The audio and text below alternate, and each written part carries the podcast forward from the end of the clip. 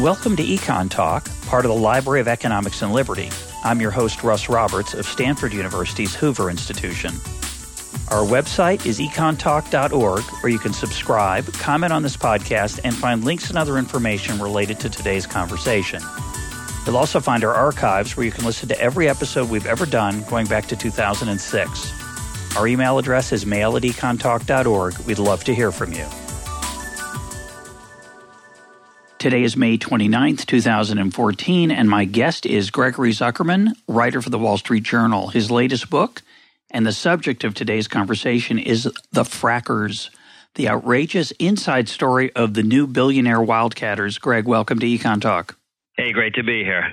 So let's talk about the technology of fracking. Uh, what is it exactly and how does it work? Sure. Fracking is just short for hydraulic fracturing. It's been going on since the 40s in, in different parts of the country, um, the world, but um, only in the last about decade or so has it been really focused on shale. Shale is a type of rock that's key to this whole energy revolution, this renaissance of energy production in the United States. Shale is deep in the surface, down below, um, as much as 14,000 feet below uh, the surface, and it's the source rock. Uh, in other words, it's the source of all the oil and gas that historically has made its way over millions of years closer to the surface. And we've always drilled down vertically, like with a straw, and looked for reservoirs of uh, oil and gas. But we sort of ran out of that, and hence the fear and worries um, in this country from the early 70s on about um, lose about being dependent on countries that we weren't really friends with and didn't want to send all that money to. And there were issues, obviously, with the Arab uh, energy uh, oil boycott or embargo in the early 70s. And subsequently, ever since, we've just sort of been nervous about our dependence on others. But that's all changed because we finally figured out how to get lots of oil and gas from shale. And that's only happened uh, in the last few years. And that's the subject of my book, The Frackers, and getting back to your specific question about fracking or hydraulic fracturing, it really just means pummeling this shale rock. Sometimes it's other kinds of rock, limestone too, but usually it's shale. And pummeling it with a mixture of usually mostly water, but a little bit of sand and some chemicals too. And the whole goal is to um, create little fractures, little fissures in this rock that allow uh, oil and gas companies to um, drill and, and set free and produce uh, lots of oil and gas. So you create these little fractures by pummeling the rock um, with uh, this liquid concoction, uh, create the little fractures, and then you get the oil and gas to come through the well bore or the, the, the hole in the ground that you've created and cemented and have steel casing around um, to get it back to the surface. It's a huge amount of water, right? So if there isn't water nearby, they actually truck it in. Yes. So the average well is uses about five million gallons of water, and usually it's fresh water. Not always, and they're trying to uh, work with other kinds of things, but usually it's still fresh water. And most of these places do not have that much fresh water nearby, so there are trucks and trucks and trucks. And for all the uh, worries about things like the chemicals getting into the water, the environmental issues, and there are some. They're overstated, but there are some. The the bigger really issue for people in those neighborhoods in those areas is the traffic that comes largely from these water trucks going back and forth, back and forth. It's not for forever. The the actual fracturing, the fracking, um, doesn't take uh, especially long time. Um, the whole process for a well is really three to five months. But the fracking part, what they call the stimulation, you're really stimulating the rock in in, in trying to get get oil and gas free. That only takes one to uh, one to seven days, really. But you know, those one to seven days use up a lot gallons. of water. Yeah, exactly. uh, the other part of the technology that's changed is this horizontal drilling. So they figured out a way once they got to a productive piece of rock to go sideways, right? Which is really un- miles below the surface. It's kind of crazy. It's exactly right. So everyone focuses on fracking, and that's half of the reason we've had this renaissance in the United States of energy production. But the other half is this technological innovation, a real breakthrough where we figured out as a nation how to drill down vertically and turn the drill bit 90 degrees to curve it to go horizontally. And the, and the reason why we do that is that these shale formations, these layers of shale rock, are really long and narrow and full of oil and gas, but the only way to get to it is by going horizontally. So when, when we figured that out, and honestly, it was it was the government did a lot of work there. When it comes to fracking, it was mostly independent entrepreneurs. But when it came when it comes to drilling horizontally, the government gets a lot of credit for that. The um, patents were from government employees, and the gov- and the industry in, industry took advantage afterwards. The other role of the government is the um, the surveying, correct, and and public uh, public, publicizing some of these rock formations, shapes, and stuff like that. Is that right? They do do that, but they often get it wrong. yeah. um, they've un- understated the, how much oil and gas we've got in these in these areas, these formations, time and time again. I mean, as recently as just a few years ago, they were saying just not much up in the Bakken in North Dakota, and turns out we're getting now a million um, barrels a day from the Bakken. Some say we might hit 2 million. That's of the 8.4 million we're producing for the entire nation. So the government does estimates, and they're often wrong. I'm just thinking about the rock itself. How, how do how do we know what's down? It's like a giant MRI. How, what's the technology, if you know about it, to figure out what rocks look like and where they are, where, like where shale is? I know just a little bit about it because a lot of those advances were several years ago, but there's 3D mapping. There's all kinds of. You know, the, the, my book is the Frackers is really a book about technology in a lot of ways and innovation and creativity. And the United States has really led the rest of the world. And yeah, they've got these fascinating ways to analyze um, formations that are a mile or, or more below the surface, and they can can hit. They, they they joke about it, but they guys in the field say they can hit a specific spot a mile down below, like a, even a, as, as small as a tie pin. Um, so they've got they've perfected those means to both analyze it and to drill. Yeah, I just want to say about the book, I, I and to, the, to to my listeners, I I do try to read every book uh, that's the subject of an Econ Talk episode. I don't always make every read every single word, but I often I I try to, and I often do. This book, I did read every single word, and I I enjoyed every single word. I could not put it down. It's a um, it's a ripping yarn, actually. It's told in a breathless style that's very effective. And part of the charm of the book is the um, the characters, which is a, which is a big part of the book. We'll talk a little bit about them, but in the background, while all their adventures are going on and trying to be successful, uh, the other part that's going on is an incredible story of supply and demand. So we're going to try to get to a little of both of those today. Let's talk a little bit uh, to get us started on that about natural gas generally. Natural gas was kind of, I guess, well, was too initially. It was like, well, who cares? It's not important. So give give us a thumbnail sketch of how natural gas evolved as a, as being important in the United States. Yeah, natural gas was sort of the uh, ugly sister of oil for a long time, um, largely because there wasn't that much use for it. It was hard to transport it. And over time, it became more popular. You can, uh, there were pipelines built to transport it. And along the way, demand grew, uh, electricity, power plants, etc.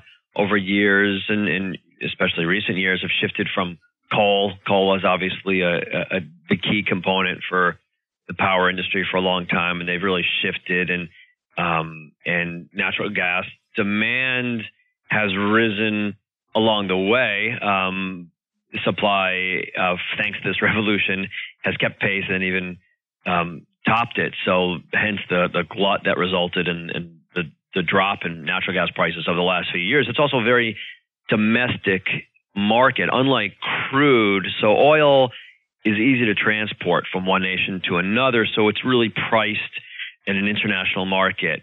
And all this oil coming from the United States has helped keep a lid on nas- international prices, I would argue, but it really hasn't sent prices plummeting as despite some predictions like that. And that's largely because again, it's an international market because crude, the reason why it became so popular is it's so much easier to transport. You could put it on a tanker. It's just much easier. Whereas natural gas, you have to uh, turn into LNG, liquefied natural gas. You cool it, and it's a whole process, and it's an expensive process to do so. And then you have to uh, then you ship it, and then you um, bring it back to you warm it up again to so you can turns back into natural gas. So it's because it's a much more domestic market, and that's why all this natural gas that's been produced in this country has created a glut and sent prices down, but it hasn't affected oil prices as much. Um, and, and the price at the pump, you know, gasoline hasn't been affected as much either because that's also based on crude, which is international market. And not just international, but big. So our share of it is relatively is small relative to say domestic production of natural of natural gas as part of the U.S. natural gas market. So I, I have two interpretations of the price impact on on crude oil and then the pump. One is it's a smaller impact, it's a smaller amount. The second is maybe there is some uncertainty about regu- the regulatory environment and the absolute amounts uh, that that limit the impact on price because obviously the price today affects is affected dramatically by the supply tomorrow. If people think that there's going to be a huge, enormous increase in the supply of crude oil, current holders of oil, which are uh, held in the ground and in actual literal inventories, have an incentive to sell it now when the price is high and that brings the price down now well before the actual oil is pumped. So the fact that there's been a small impact on crude oil prices to me either means one, the total effect of this shale oil revolution is relatively small, or at least is thought to be small, or there's some uncertainty about whether the uh, people who own have access to it will be able to bring it out into the into the market. What's your reaction to that? Those are good points. Is also the question is an open question of how long this resurgence will last. And there are skeptics who say shale wells are notorious. And they point out shale wells are notorious for having really impressive early years of production. And then it slows down. So that they predict that's what will happen to this this surgence, resurgence of production. It will last a few years and then end. And then I'm I'm not of that view. I'm more optimistic that it's going to last not forever. I don't know, uh, ten years or so, maybe longer when it comes to oil and when it comes to nat- to natural gas. Several generations, maybe it won't be hundred years, as President Obama and others have have said, but we should have several generations of uh, ample natural gas, and and that's because when you talk to people in the field, they continue to innovate and they find different formations from a single drill pad and to all kinds of uh, really impressive things that no one even considered a few years ago. So they're all aware. There's no surprise to anybody in the in the industry that shale wells do drop off rather dramatically, but then they level off at a still pretty impressive level for a long time. So that's their counter argument. Yeah, shale slows down, but it doesn't um, end. The production doesn't end. It plateaus at a decent level, and we continue to find new formations, new layers full of, of lots of oil and gas in this country. Well, the two things I enjoyed most about the book were the characters and then the, the that background economics I mentioned.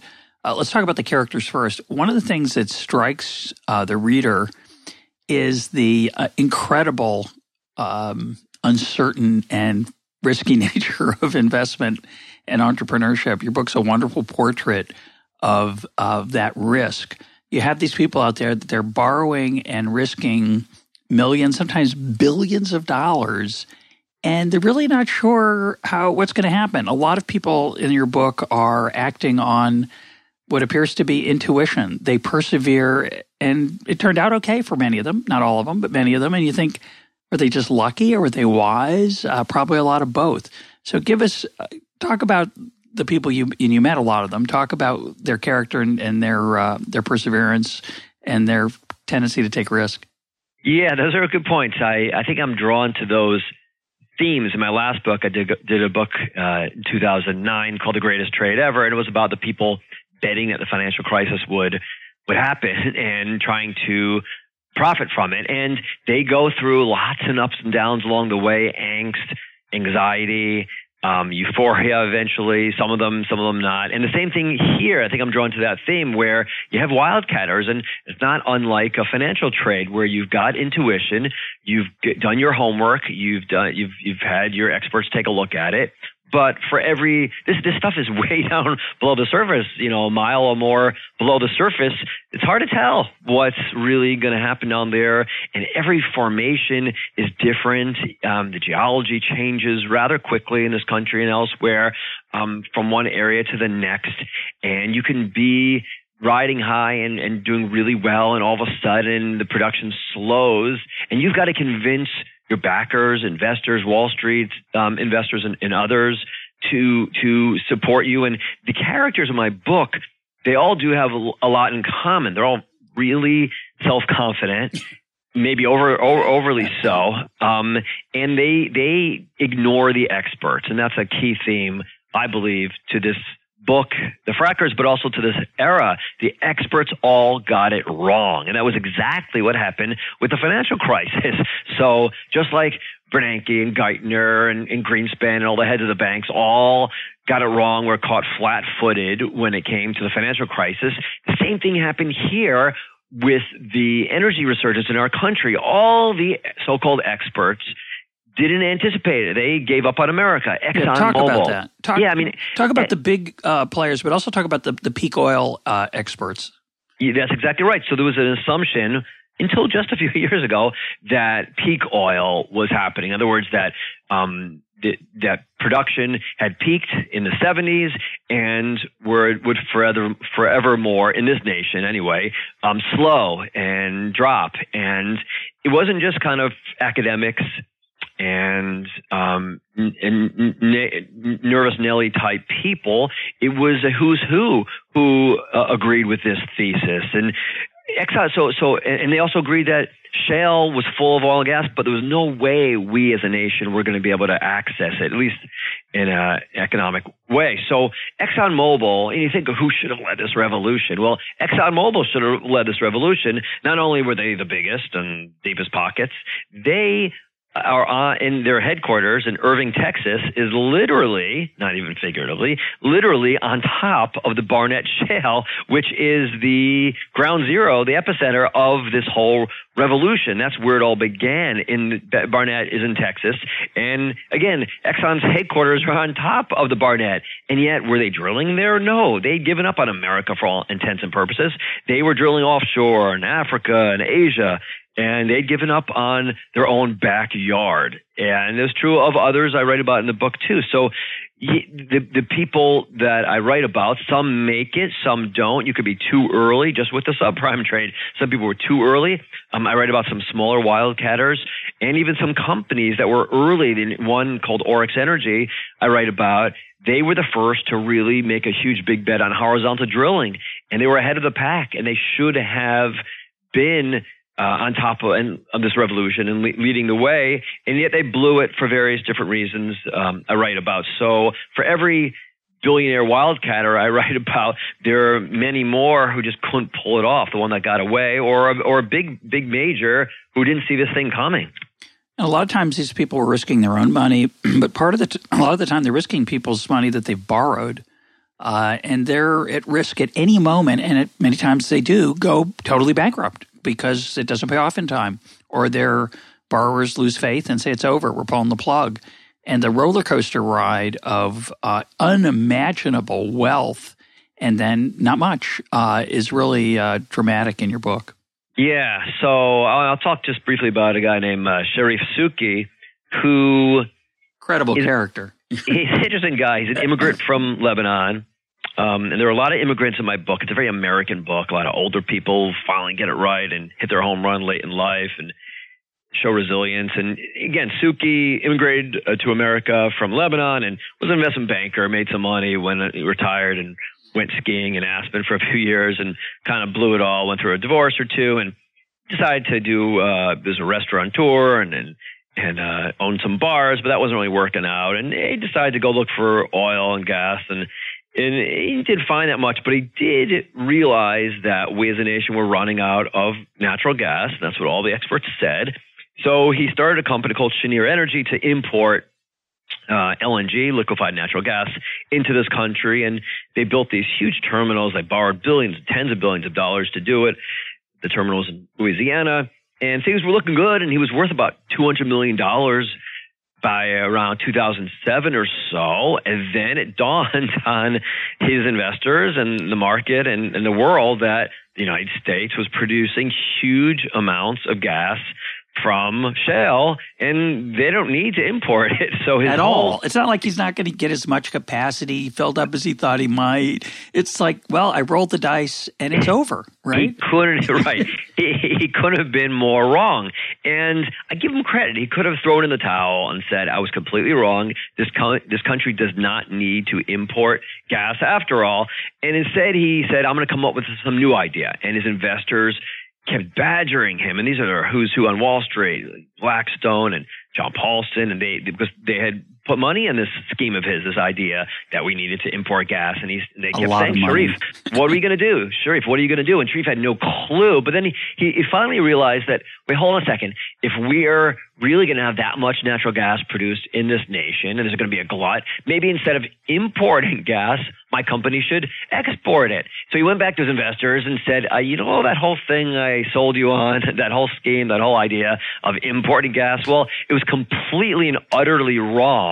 Could have been more wrong. So instead, I'd like to export it. And you know, it speaks to your point good fortune. In some ways, he had good fortune because he his stock was at a dollar a share. His investors had written him off in his company. They'd given up on the whole idea. They said, Charif, good luck. We've written this off anyway to zero. If you could figure something out, um, good luck to you, more power to you. And he became the first person to convince the government to give him an export license.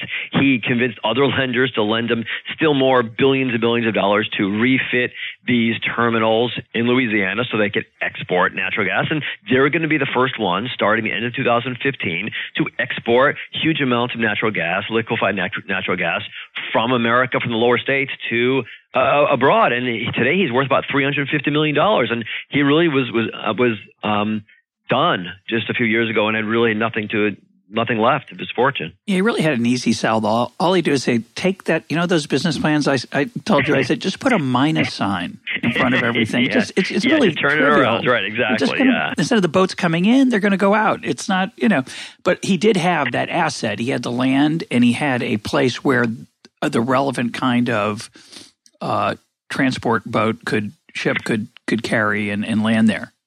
And that's exactly right. So he had some advantages, but he also isn't wasn't a, wasn't any kind of uh, major player in the energy world and didn't have a good reputation at that time. So, but I give him a lot of credit. A lot of these characters in my book are really resilient and creative.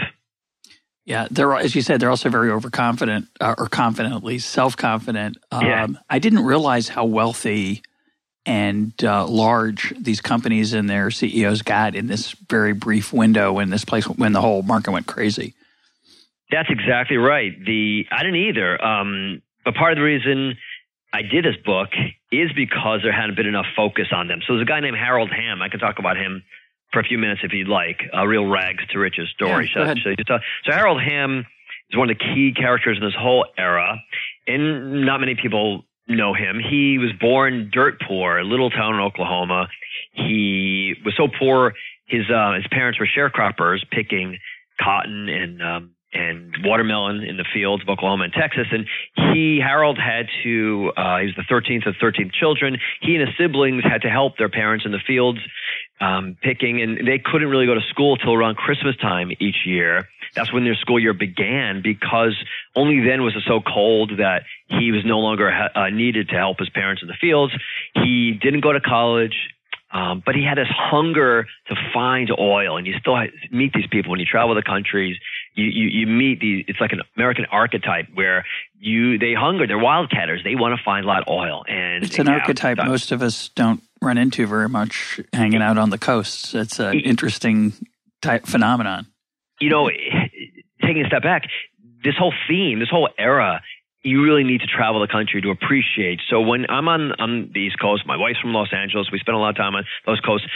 People have no clue on the two coasts how important this revolution is. To me, it's the biggest business story in America. When you start traveling places like Pennsylvania and Ohio and North Dakota and Oklahoma and Texas and Louisiana, like I did, you see the impact. You see the jobs and small towns in this country getting a rebirth and and companies moving re- reshoring back to this country to take advantage of lower natural gas prices. But uh, your, your, point is a good one. You don't really have a sense of that uh, on the coast, and you don't have a sense for, of people like Harold Hamm who live and breathe and and hope. And all it's all about finding oil. And it's for two reasons. It's to get really, really rich. And it's also, believe it or not, to change the country. And it sounds sort of corny, but I talked to people that dealt with Hamm uh, decades ago, and he was talking about America can get can become energy self sufficient way back when. So a lot of these people, it's very um, um, um, um it's a, it's a mix of, of, of reasons why they pursue this, both to fulfill some dream and change the country and then to get really wealthy. And again, and Harold was, was dirt poor his whole life growing up. So he, he wanted to get rich and he, he thought he'd do it through oil, but he didn't go to school, college, didn't know anything about engineering or geology. So he um, started by doing other things. He he cleaned out tankers, literally climbed in with a long broom and, and rake and, and, and and clean the muck out of the bottom of tankers. That was one job he started doing and started a company to do that. He did water transportation, but he saved his money and, and, and he learned little geology on the side and he picked the brains of veterans in the business and he started drilling for oil in Oklahoma and did pretty well. And then he heard about the promise of oil and gas up north in Montana and North Dakota and he headed up there with his company called Continental Resources and they were the biggest uh, they leased more land than anybody else in the Bakken area in North Dakota. And for several years, for a number of years, it really just didn't work. He was among the first, his company, not the first. There's a, a business lesson there, being a, a fast follower. They were among the first to combine hydraulic fracturing with horizontal drilling. And they were making some progress, but it really wasn't enough. And by around 2006 or so, they were about to really give up because um, it was expensive drilling and they were running out of money. So what they decided to do was try to sell half their acreage in North Dakota, and no one wanted it. The big giants didn't want it, mid-sized people, smaller people, nobody wanted their acreage. So all they could do was keep going, but at a really much slower pace. And they did do that, and they kept working on it, innovating, and they finally figured they went public in 2007 and they finally figured out how to get lots and lots of oil out of this really up there it's more limestone and other kinds of rock but challenging rock, american rock and it exploded and today the whole bakken area produces about a million barrels a day of oil. That's of the 8.4 of this in this entire nation. And Hamm's company is the biggest leaseholder. So today, this guy who grew up um, with no money at all, little shack of a home, that I, I, I visited, and he couldn't even go to school. Uh, each year on time. Today he's worth $17 billion. He's one of the richest men in America. He's worth more than the estate of Steve Jobs. He's worth more, more than Rupert Murdoch, Sumner Redstone, all kinds of people. And yeah, he's not a household name, uh, as you first said. And he's, he's so wealthy that he's going through a, a divorce right now, unfortunately, but his wife is going to walk away with more money than Oprah Winfrey. So it's a real American rags to riches story. Yeah, the part that and the part that I, I mentioned this earlier is that so many times in the book you think you're watching this guy, and years are going by. It's not like oh they drilled and it didn't work out. Okay, go home. They they drill and they drill and they drill and they try something new and they don't give up. The perseverance is so incredible. And you know, most of us would just go, well, this was a bad idea, but they persevered. And of course, there are many people who persevere, and it is a bad idea, and you don't read about them. You read about right. there's a big selection selection bias here, but it's fascinating how this faith or intuition or blindness or confidence, whatever you call it, sometimes pays off in such just an incredible way. I want to turn to back to natural gas. Hamm is oil, correct? That that you're talking about oh, about crude oil. oil, yes. So just to give people, I'm looking at the uh, data from the U.S. Energy Information Administration uh, give people an idea of the magnitude. In 2005, uh, the United States produced 18 trillion cubic feet of natural gas. 18 trillion sounds like a lot. Of course, it's hard to know. Uh, but, but, what's important is that in 2012, which is two years ago, it was up to 25. It's a 40% increase in seven years. That's just it, just unbelievable. And of course, what that does the part try to talk about this because it's such an interesting uh, part of the economics. So you're in a world where gas it, for a while before this revolution, while it's in process, the price of natural gas is rising. Everybody thinks we're running out of natural gas. So they're making investments that make sense in a world where gas is expensive. They're buying up land. They're tr- investing in techniques of drilling. They're hauling water to dig wells that, that to drill wells because gas is really expensive and it's worth it. And then all of a sudden, as all these people are doing it, in response to that high price, the supply becomes very the quantity supplied, as we say in economics, all of a sudden becomes enormous, and the price just goes through the floor. And all of a sudden, all the users of gas now are benefiting from all the investments that these people made so confident that they were going to make enormous sums of money and ended up mainly benefiting the people who use the gas. Yeah, that's exactly right. There is an interesting element in this whole era in that there are billionaires that have been created, some of whom I, have talked about and I write about in my book, but others were really early and they were right uh, about their prediction that we can get a lot of natural gas from this country, and they figured out how to do it. People like Aubrey McClendon, who started Chesapeake Energy, but in the end, they created a glut, and this is a commodity, and they forgot that, and they forgot that how easy, if for them, it became much easier to produce natural gas, and not only for them, but for their competitors too. And you know, not, some were faster than others at shifting. So there's a guy, there's a company called EOG Energy, which um, which um, Mark Papa ran. And in 2007, they were doing a good job finding natural gas from shale for the first time, like Aubrey McClendon at Chesapeake and like a lot of their competitors. And, and everybody EOG was, was thrilled and they were high fiving each other. And Papa one day said to himself, well, hold on a second. If we're finding all this gas from shale, won't everybody else also find it much easier? And won't that create a glut? And won't that collapse prices? And he got really scared and got nervous. And he said, guys, we have to find oil because, again, oil is priced on the international market or, or we're done. And right under the noses of the majors, the big oil and gas companies in Texas, Papa and EOG leased up huge um, swaths of land in an area called the Eagleford. It's a formation, a field, about an hour, hour and a half from San Antonio. And sometimes they couldn't even test the well. They had to go so quickly. They felt so much pressure to get this land because they thought, they weren't sure, they thought there'd be a lot of oil there in the shale there. And they were exactly right. And today, EOG is worth about $50 billion. Again, one of these companies and names that most people have never heard of, but they're bigger than um, Hershey, um, um, Alcoa, Southwest Airlines combined. So they and, and, they did it. They did it by under the noses of of the big companies by realizing that natural gas prices were going to collapse due to this oversupply. And that's going to persist for quite a while. It looks like we're going to have very inexpensive natural gas in the United States for a long, long time. Uh, and I, I tell me if I'm getting this this right. The economics. You were talking how the the actual fracturing process doesn't take very long, but it is expensive, right? To haul five million gallons of water around and to do all the research and all the trial and error and there's all the failures is very expensive. But once they've kind of figured out that say this particular shale formation is productive and they've already done some of that initial work, the supply is just going to it's still going to be worth it to tap it still going to be worth it to suck from that straw. And so the supply is going to, despite the low price, continue for a long time. Is that a correct summary? You could make that argument. Um, yes, it's it's it is expensive. The whole process about three to five months to drill a well, including the fracking, which takes a few days. But there's all kinds of other kind of uh, drilling and, and, other issues. Um, and if you're in in the oil, going for oil, you really need oil prices to be about sixty or seventy dollars a barrel. So that's sort of a floor in some ways, and below that, they probably won't get so much production. But I don't think we're going down to sixty anytime anytime soon. But yeah, when it comes to natural gas, uh, you've made that initial investment. You can keep pumping it. It's also the case that some of these leases sort of demand that you keep pumping it, or you lose the lease, and they've already spent money up front in terms of production, but also in, in the lease agreement. So they don't want to lose those leases. So, so that resulted sometimes in um, some overproduction as well. Um, I'm not sure that's going to necessarily mean uh, a uh, hundred years of natural gas in this country, but there are new areas. These keep, guys keep finding new formations, new layers in the ground full of oil and gas, which is pretty interesting.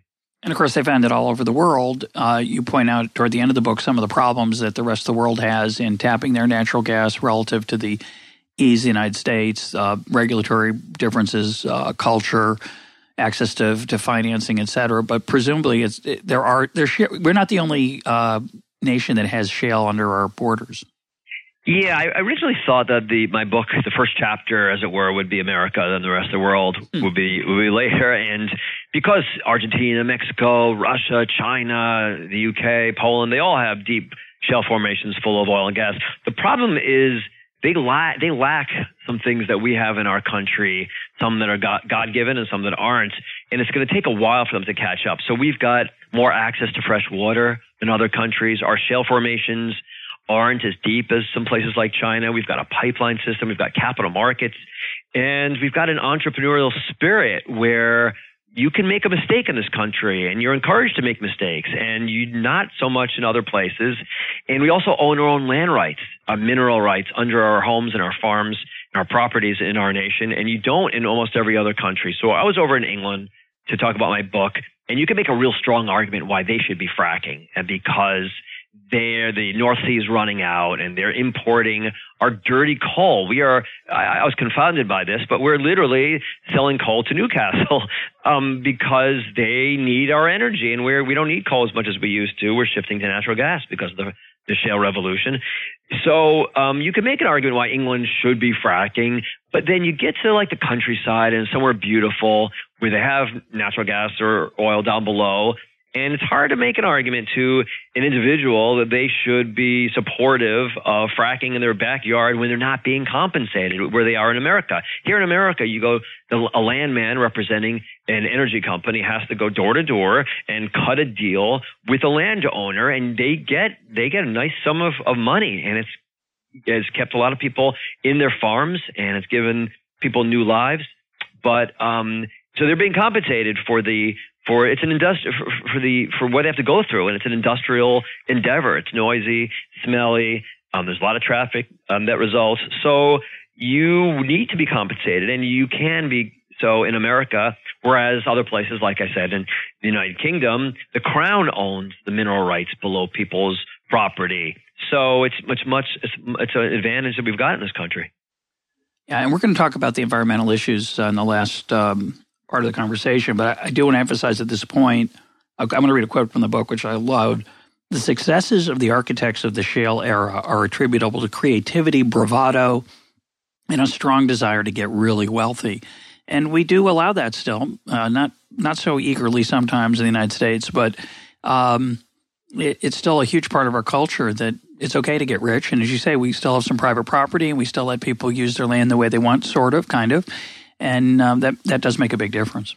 Yeah, very much so. These wildcatters need that incentive. It's it's a risk they take every time they drill down below. They've got to get backers. It's it's a challenge. So yeah, we in this country there's still that entrepreneurial spirit where you can roll the dice and be creative and try to get really rich and lose all your money sometimes, which, which is also what happens. Yes, yes, uh, and, and, then and then start all over again after yep. you've lost it all, and, and, and, if you've got a good idea. I mean, look at Aubrey McClendon. Um, I write about him; he's a key part of my book.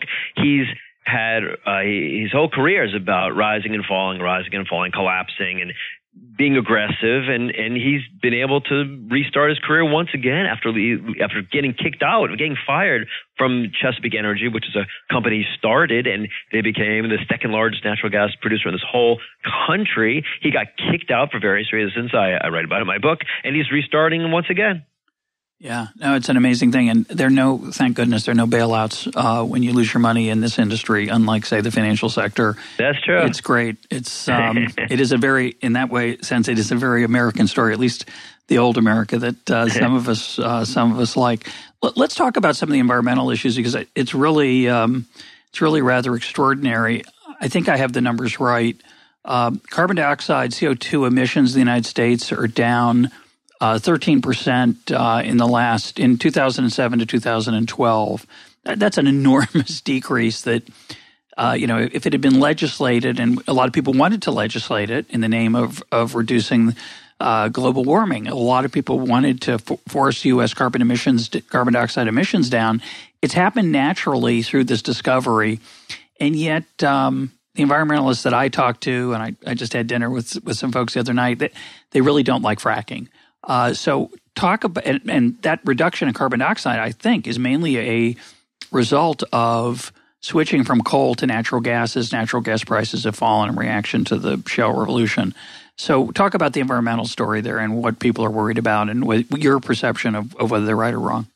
Sure. First, I'll talk about all the reasons why environmentalists should love fracking and this whole era. And then I'll talk about some of the concerns, the real concerns I have. I'm very much a centrist, so I've gotten a lot of flack from both sides. Um, yes, our carbon dioxide emissions have dropped to 1994 levels, and that's because at the margin we're shifting from coal production to natural gas because we're, we're finding so much gas from fracking and, and, and in shale. And yeah, I was in England, and you know, everyone in Europe thinks they're big environmentalists, and they laughed at us because we didn't sign the Kyoto Agreement. Well, we're compliant with Kyoto now, not that we ever signed it, but because of this revolution. So that's helped. And if you believe, if you're worried about global warming, you really got to be a huge fan of fracking. Why is that? Because the only way we can make any dent into global warming is nothing. Nothing in Europe. They can't do anything about it, and, and we we can't either. We've got to get China to stop being so reliant on coal, and the only way they're going to be stopped relying on so much on coal is if they start fracking and they they start shifting over to natural gas. So if you're an environmentalist, you really got to be rooting for fracking, believe it or not. And um, my my view is that the biggest concerns people have are overstated. The chemicals are unlikely to ever get into the water system. When you talk to scientists, uh, as I have, and that's largely because the, we're drilling so far below the surface, as much as 14,000 feet below, and the water um, is about 400 feet below. So miraculously, could the chemicals somehow move up so high through the rock into the water? It's possible, scientists say, but it's really, really unlikely. And the other things or other concerns are overstated too. Things like uh, when you turn on the faucet and you light a match, we've seen those movies, and there's a fireball. Well, that does happen, and that's from methane getting into the water. The only problem is that's always happened in this country. It's nothing to do with fracking. There are three towns in this country named Burning Springs. um, the Native Americans used to light the fire, uh, water on fire. I, I met an old timer in Dimock, which is ground zero for the protest. She said, "Greg, I used to go to school early, turn on the faucet, and light a match, and uh, for kicks." So it just happens to be that there's some parts of this country where methane naturally gets into the water, nothing to do with fracking, and and so so I'm I'm not as concerned about those those issues as environmentalists. I do think that oil and gas companies make way too many mistakes. So there's nothing inherent in fracking that makes it dangerous, but they make mistakes all the time, and the casing often is compromised, the casing around the well, and that's when methane or chemicals can get into the water. So again, you, you can do it properly, but there need to be better regulations. There's some recently in some states about some of these issues, like um, Wyoming and, and Colorado has a great new law in which oil and gas companies have come together with one environmental group, EDF, in, in the state to introduce a law to to produce a law where um, they're not emitting as much methane. And methane is a greenhouse gas and a dangerous one. So and there's leakages all the time. So they they can clamp down. The country can clamp down on this stuff.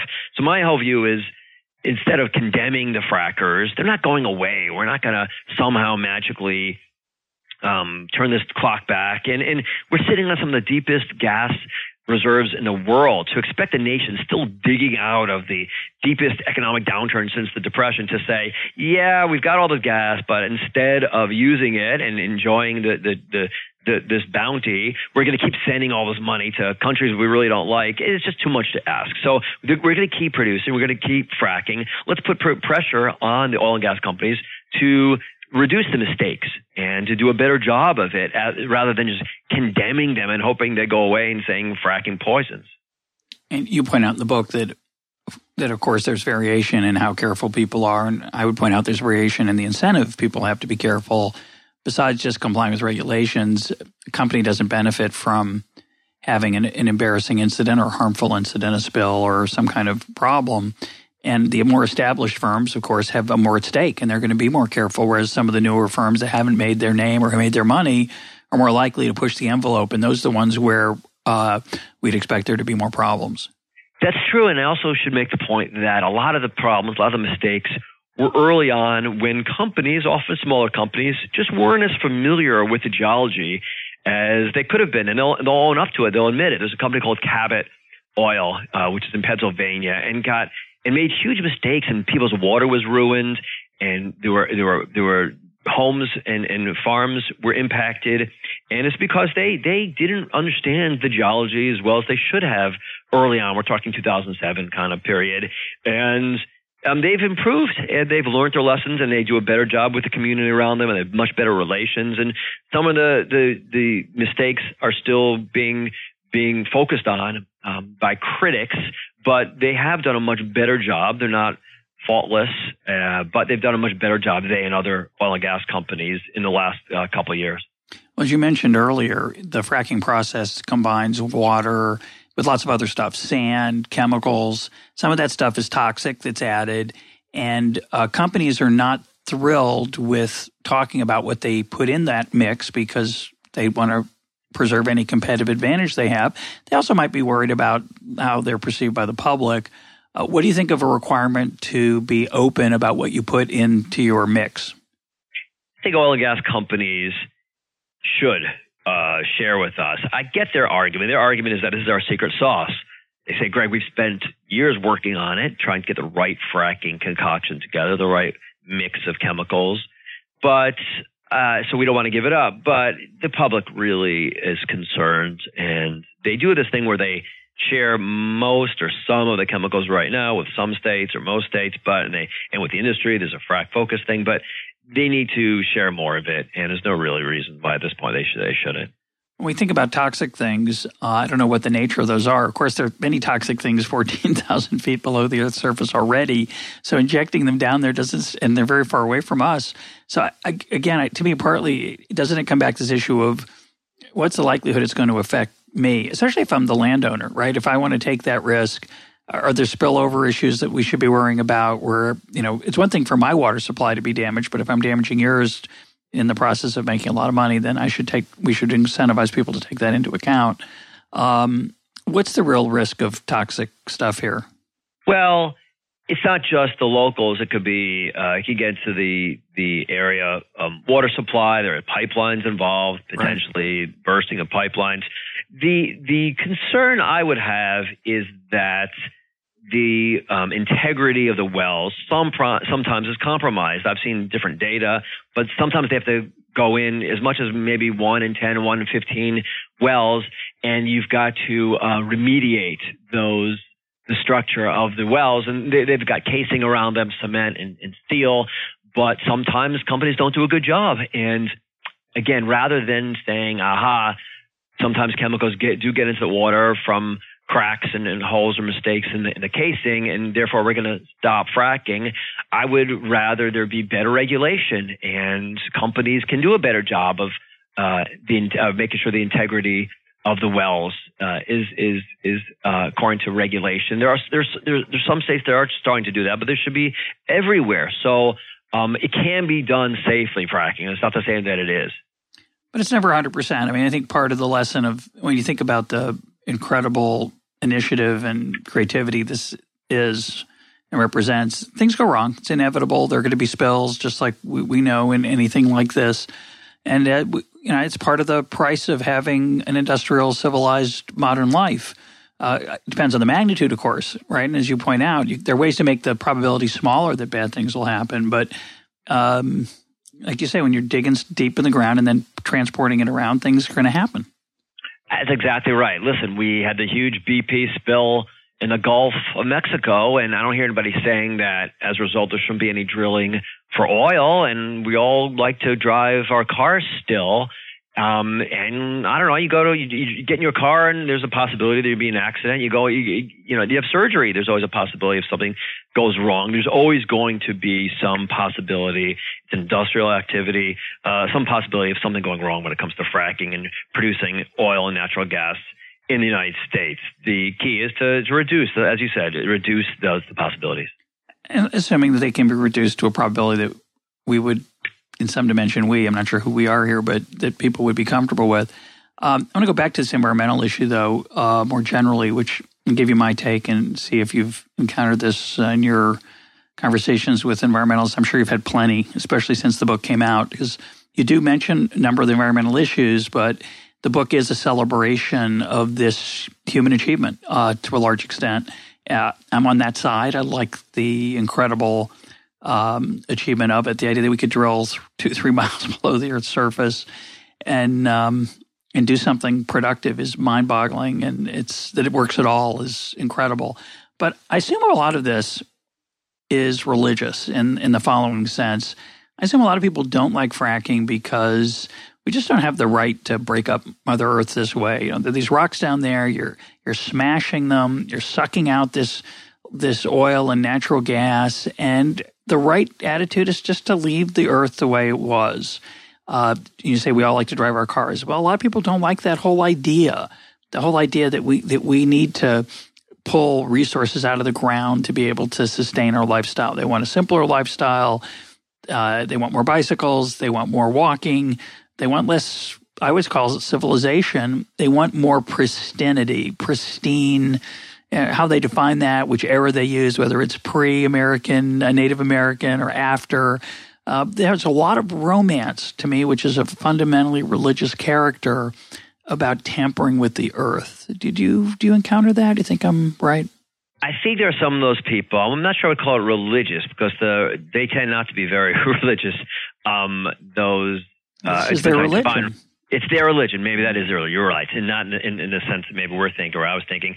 Um, there are environmentalists I give a lot of credit to, and there are a lot of people concerned about this era who I I respect, and their view is that if you look back in history at the energy and industry broadly, there have been a lot of examples where they have left um, the their their um, the fields that they've produced the mines, coal especially, in terrible states after they've sucked all the natural resources out of the ground and they've pulled up, they've moved on to the next town or back home, and people have suffered in those areas. And there have been also booms and bust areas and places in this country when it comes to oil and gas where it hasn't looked especially pretty after the rigs have, have, have been, been collapsed and gone home, and, and, and, the, and the wildcatters have gone home.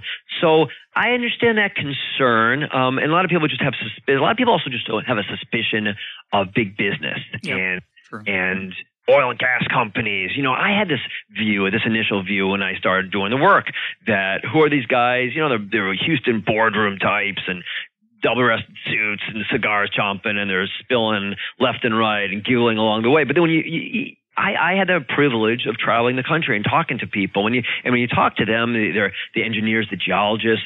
They're they're not uh, calloused to the environment. A lot of these people are ranchers, the geologists. They like rock. They're outside. They're hunting. They're fishing.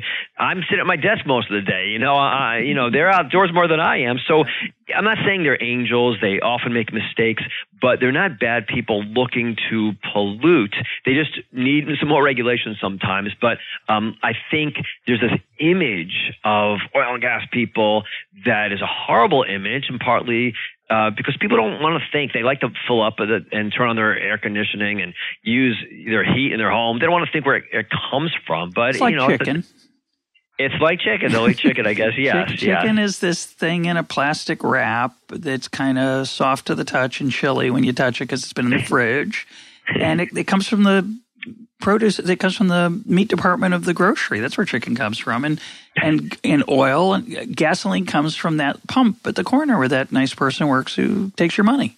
Right, right. So like the worst criticism of, criticisms I've had of my book have been from the left, and I've been told I need to do penance for what I've done, and uh, New York Times See, religion wrote. yeah, uh, New York Times wrote two reviews. One was pretty good, and the other one really condemned me. Yeah, and, not so good. I read that one. Yeah. Yeah, and they had problems with everything shot. from not enough women in my book. Yeah. You know, so so I think they're yeah.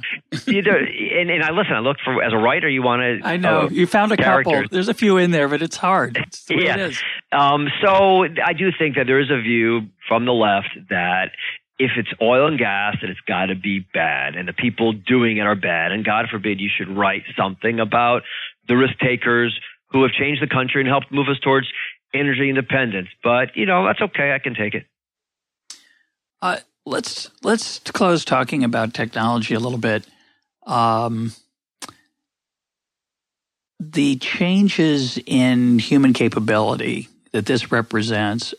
Forget forget the idea that just to use natural gas at all in a productive way is really an extraordinary achievement, uh, right? It just it's a wild concept that you could do yeah. something with this stuff, yeah. right? Or or crude oil, which is yeah. which for years was a considered just a, a bad thing to have on your land because it's yucky and gross and it's it's not worth anything. Um, the ultimate resource, as we like to say on this program, it's a phrase that comes from uh, Julian Simon, is is human is the human is human creativity, and this, as you point out many times in the book, this revolution was it's so uh, it was so unanticipated that five years ago they weren't ready for it. It's not like well, a hundred years ago people thought X. Yeah five, seven years ago, people were sure of. And technology changed that perception. What are there some dreamers out there right now who have crazier ideas that you encounter that might be coming next? In this industry or elsewhere?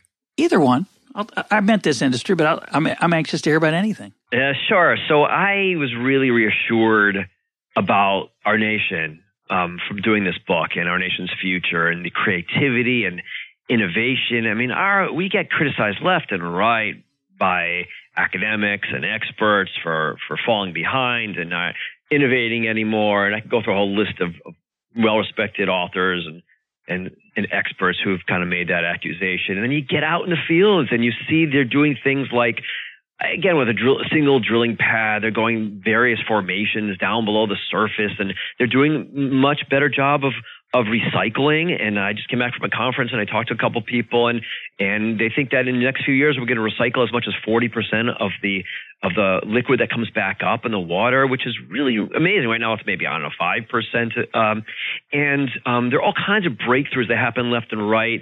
And it's Americans taking risks and, and, and that are responsible for. It. And the rest of the world is playing catch up. And the rest of the world is in awe when you speak to somebody from Germany, uh, they, they produce things really well efficiently. But when it comes to the creativity that we've got in this country, and it's not just this industry, it's elsewhere as well. So I, I'm very excited about a lots of things going on. There's um, immunotherapy treatments when it comes to cancer that are uh, just a game changer. And I'm just starting to learn about it and thinking about writing about it myself. And it's fascinating stuff going on. And it's American doctors, people in Texas, MD Anderson, other places, and we're talking about great, great game changing um, therapies for things like melanoma and other kinds of cancers. So this country, in some ways, I was very reassured about it. In other ways, I was a little bit discouraged because we're so split.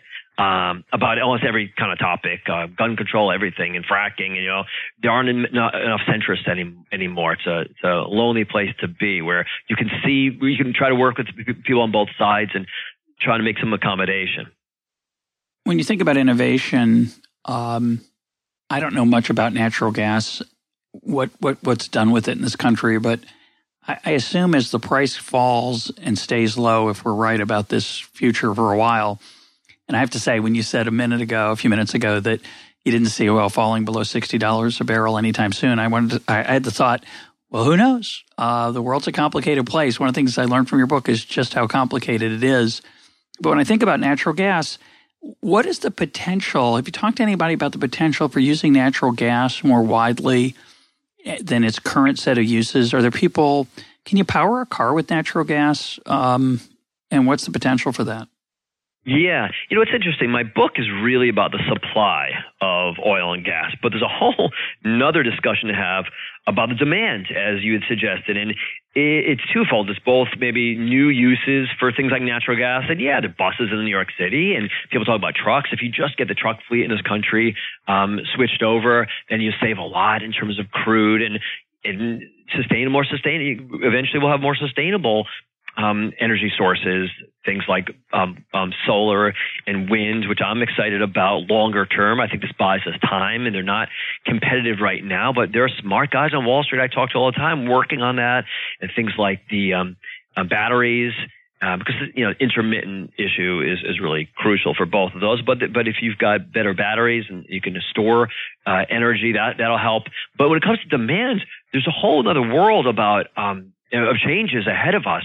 There's um, self-driving cars. There are people increasingly want to live in cities and not in suburbia. That's going to reduce demand for for oil, and that really could send you. You can see that globally potentially. Some of these changes, you could see more supply coming eventually from China, and demand slowly but surely dropping. Potentially, you could see oil uh, collapsing. It's very difficult to predict. I agree. Yeah, and if you look at um, at energy use in the United States per dollar of GDP, it's um, it's falling steadily. And yes. my thought is um, my vision of the future, which um, you know sounds like uh, uh, science fiction, but I have a feeling it'll happen in my lifetime, uh, not just my kids' lifetime. Is you know, driverless cars, driverless trucks. Uh, getting incredibly better. I don't know what's going to power them, but they're going to have better mileage because they're not going to be people stuck stop and go in traffic and driving inefficiently. It's going to be enormous improvements just from that one thing alone. Of course, we have to. It's going to have to be jobs for the people who are currently driving cars, um, uh, taxis, and, and, trucks. Those those folks, I think, are going to have trouble finding work uh, in their current skills. Uh, they're going to need to find something else to do. But in terms of energy use, uh, again, your book is a fabulous portrait of how human creativity changes the landscape in five years. It's not a century of evolution, it's five years. Yeah. And the world yeah. looks really different. Yeah, I, I agree. That's one of the key lessons of the frackers how things change and how the experts, time and time again, get it wrong. And it's really up to the entrepreneurial risk takers, the creative innovators, uh, who can still make a change and make a difference. My guest today has been Gregory Zuckerman. His book is The Frackers, the outrageous inside story of the new billionaire wildcatters. Greg, thanks for being part of Econ Talk. Oh, it was a lot of fun.